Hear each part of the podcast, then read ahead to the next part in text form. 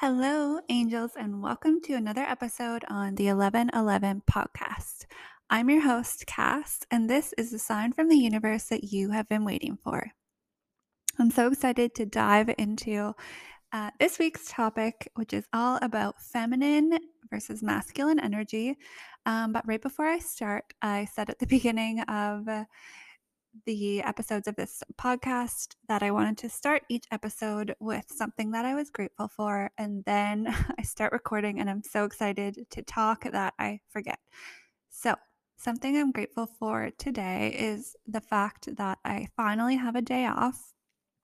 Um, if you don't know me, I'm a travel nurse, and when I'm on contract, I tend to work myself like a dog because then I take uh, a few weeks off in between where I do absolutely nothing. So, right now I'm on contract and I'm so exhausted. And so, today I have a day off and I slept until 1 p.m. because I am a sleep princess. And so, I'm super grateful to have that rest and feel really rejuvenated and ready to go back to work tomorrow.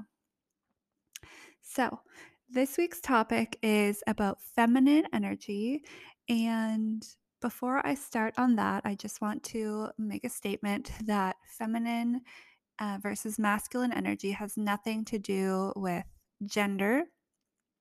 So each person, you know, has a balance of feminine and masculine energy, whether you are a female or male, um, it doesn't matter. They kind of just, I guess, used feminine versus masculine to describe two opposing energies.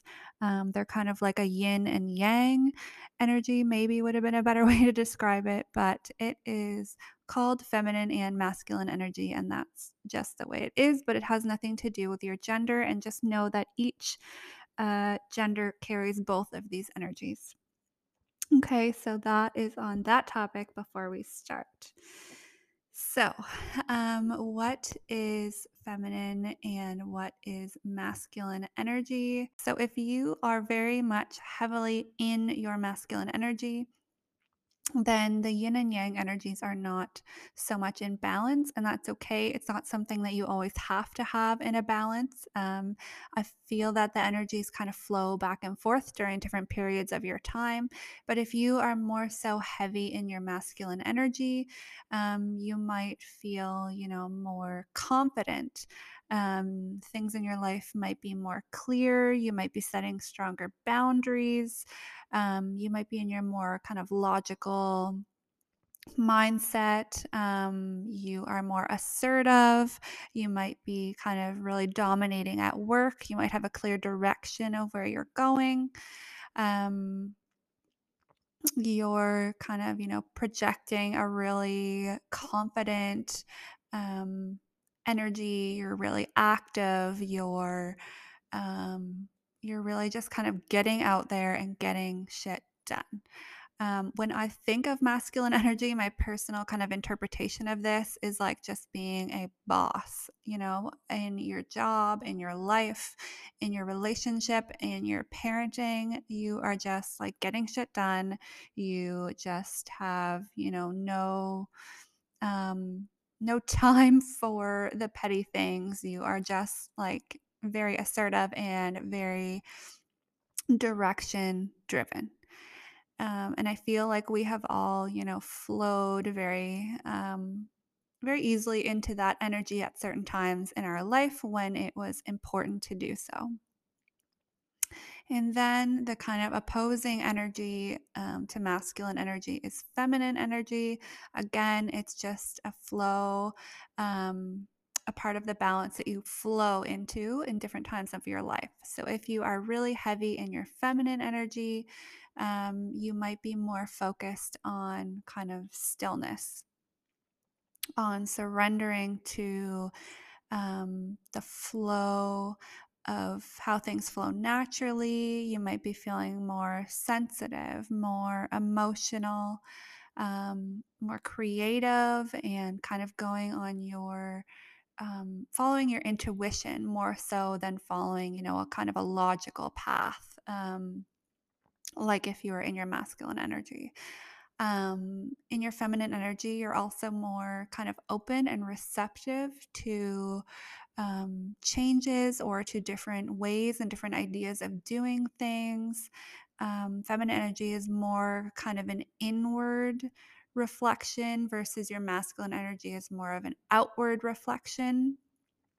Um, in your feminine energy, you might feel, um, you know, more more powerless at times. That would kind of be a that doesn't have to be a negative connotation. It's just that you're kind of just like you know letting the world do its thing um, and you're kind of just there for the ride. Like you're not trying to be in power um, you're also could be very more understanding of people around you and um, you know just really feeling those feels okay so that is kind of a really brief uh, description of feminine energy versus masculine energy.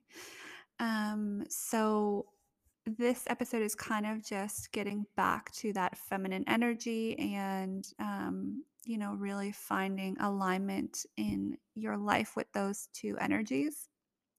I find that myself, I tend to step more into that masculine energy um, at times when I'm like working and I just need to get shit done, which is fine. That's what it's there for. But then sometimes when I'm off, I find it hard to step back into that feminine energy and of, you know, flow, stillness, surrendering, sensitivity, and, you know, just feeling your emotions. Um, that's kind of where I prefer to spend most of my time is in that feminine energy. Um, so, if you think about the moon and the sun, I would love to talk more about the kind of moon cycles later. This is again another nerdy thing that I am obsessed with studying. But um, even in kind of ancient studies, um, the moon is associated with a feminine um, goddess. Okay. And the moon cycles are kind of related to the female menstruation cycle. So the moon um, is, you know, kind of a really gentle glow in a dark time. Um, so that is related to the feminine energy. And then if you think about the sun, that is a lot more masculine. It's very dominant. It kind of, you know, lights up the entire sky.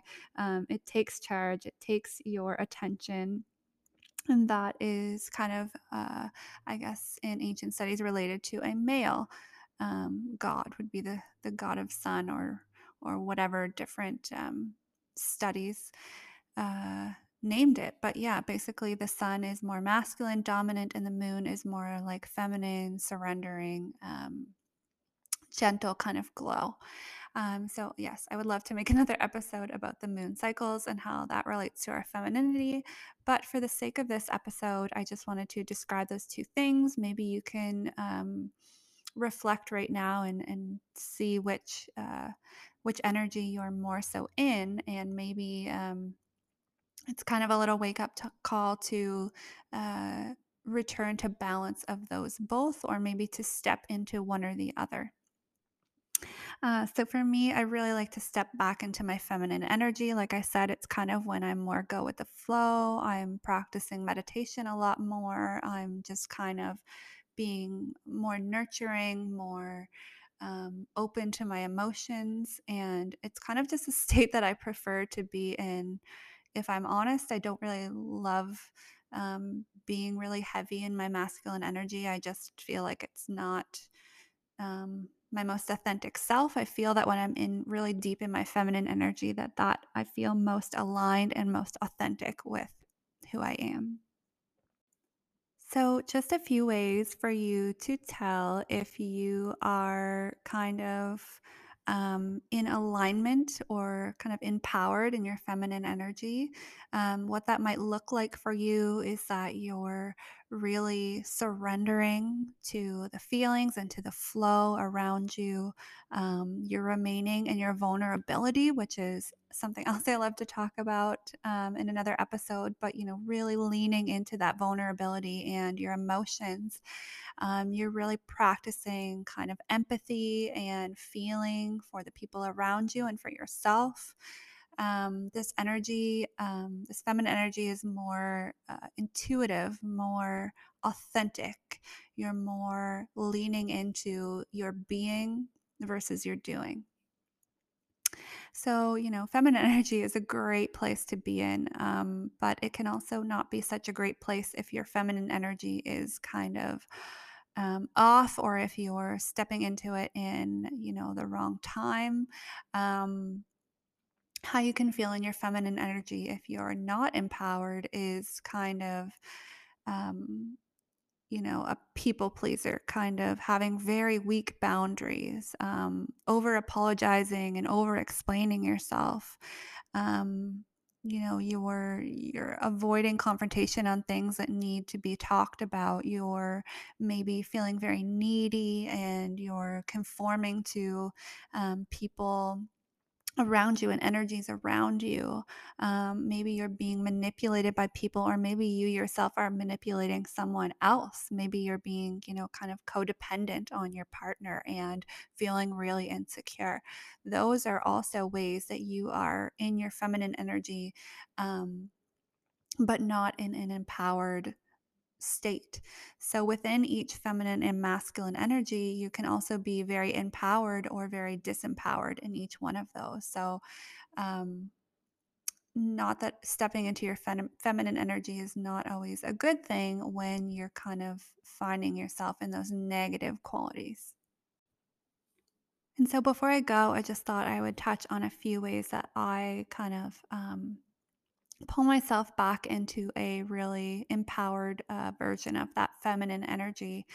Um, some things I like to do, obviously, is meditate. I find that meditating is my number one way to kind of get back into the flow and the, you know, abundance uh, mind state.